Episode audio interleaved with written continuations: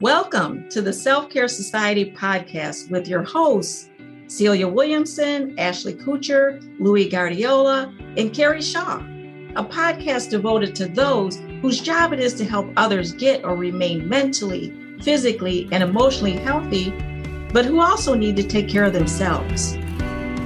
How we're going to do this? By first showing you the filtered, pretty version of success, and then the real struggles, real work, and raw grit it took to get there, how they took care of themselves and also achieved their goals while doing it. Together, we will work with you to improve and maintain your internal health and growth while helping you achieve your external goals and your next professional achievement in life. And we're excited to show you how to follow your own individual and unique path and achieve the dreams you have while taking good care of yourself. So let's get started. Welcome to the Self Care Society podcast. I'm Dr. Celia Williamson, and today I want to talk about self care in terms of trust. Who do you trust? Some of us have been hurt in the past, and so we don't really trust, deeply trust, and be vulnerable with the people that we should be particularly our intimate partners, our family members, our best friends. And sometimes we say we trust, but deep down, because of our past, we don't trust. And so, in order to really deeply take care of ourselves, it often requires that we reach out and learn to regain trust. But that means that we have to place our trust in trustworthy others, not just blindly trust in other people. So, how do we know who's trustworthy and who's not trustworthy? We can't look at it and see. Trust is earned when actions meet words. So trust is earned when someone's actions meet their words. So let me give you an example because I think this is what causes us a lot of stress and a lot of internal turmoil because we're trusting people that we shouldn't, and we're not giving a chance to people that potentially we should trust. So let me give you some short scenarios, and you tell me if the actions are meeting the words. A woman says that she loves her partner. She borrows money from her partner, promises to pay the money back, but doesn't. She's cheated on her partner twice, each time promising never to do it again do her actions meet her words? Do her actions match her words? In other words, do you believe what she is saying? Should you trust this person? Because her words are wonderful. She's likely saying, I love you. Um, I trust you. We should be together. We're in this partnership and all these wonderful words, but her actions, she borrows money, doesn't pay it back. She cheats on that person and that relationship. Here's another one. You caught someone you know in a lie more than once. They promise that they didn't lie in those other situations and that they're not lying to you now. Do you trust yourself or should you trust them? And this is how you know do their previous actions match their words and what they're saying now? In what ways do you believe that they do or they don't? Here's another one.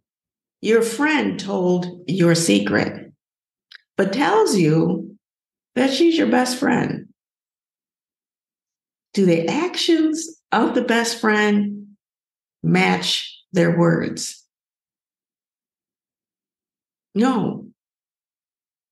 Because the words of your best friend are saying that they are your best friend, which means that they should keep your confidence. But instead, they told your secret. And so this person is not worthy of your deep and intimate trust. So let's talk about the various types of trust. So there's trust in the rules. Like, for the most part, I trust when I'm driving that other people are going to obey the rules of the road, or I trust the bank with my money, or I trust that when I sign a lease with the landlord or something, for example, that I actually am going to have a place to live. There's procedural trust that I trust in my mail person is going to deliver my mail each day, or um, I trust that when I'm driving, if I slam on the brakes, it's going to indeed stop my car. Or I trust that a teacher will have the information to provide me so that I can learn the subject that I need to learn. There's character based trust. I trust that when a friend comes over and I have money sitting on my dresser, that the friend isn't going to steal it.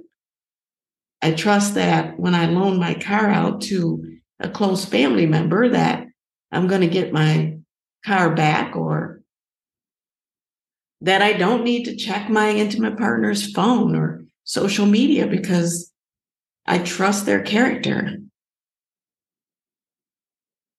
There's follow through focused trust. There's trust that my intimate partner is going to pay the bills like they said they would, or there's trust that a good friend will pick me up at the time they said they would pick me up, or there's trust in a, that a family member who said they're going to cook dinner um, is going to have dinner ready. Then there's vulnerability based trust. And that's the trust that I put in someone that they're not going to break my heart. It's the trust that I put in someone that they're not going to embarrass me in front of other people. There's the trust that I put in someone that they're not going to gossip about me behind my back or that they're not going to share my secrets with anybody else or that they're not going to physically or sexually hurt me. So, trust has a lot to do with self care. And when there's broken trust, you don't feel emotionally safe anymore. And some of us, instead of dealing with our lack of trust and attempting to learn to trust trustworthy others instead of just anybody, we close it away, we lock it away, and we say we trust people, but we no longer trust. And that's not good for self care because we need to trust someone. So here's some other examples particularly in friendship, where trust is exploited and damaged. A friend says, I love you, I care about you, but their actions are that they verbally demean you, they call you names, dumb, stupid.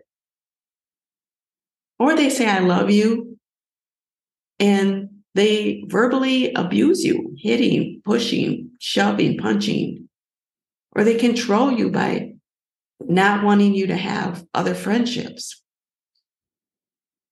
A friend says, I'll take care of you. Their actions are they don't take care of you.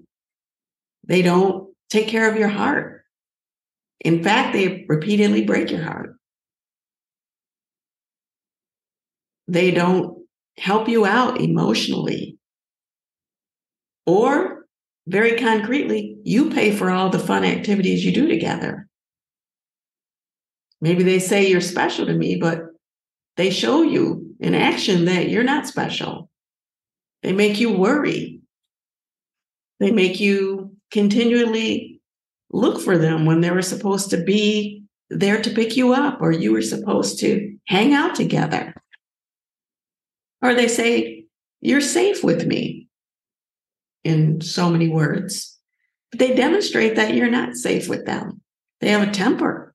They want to fight or argue with you or other people when you're out and about. They don't keep your secrets, they share them with others. Or they say, I support you, but they don't support you. They don't help you deal with your issues and process your problems. Words versus actions. Very important. Here's what it looks like in families. I love you, but in action, the family member uses the love to manipulate you, to get you to commit and be obligated to do things for the family that are unhealthy for you. And when you don't, they make you feel guilty or ashamed. Again, the family member says, I'll take care of your heart, but they, or I'll take care of you, but they don't take care of your heart. They don't support you. And very concretely, when they say, I'll take care of you, when you're little and they didn't provide a safe home or food or clothes, their actions said they won't take care of you. family member says, You're safe with me, you're always safe with me. But then they demonstrate an action that you're not safe with them, they put you at risk. Getting the idea about words versus actions. Same thing happens, most definitely in intimate partnerships. So if the least they can do is the most you can expect, it may be time to move on. I want you to think about trust. And I want you to write down who you trust and why. And I want you to write down the feelings that they have conveyed to you.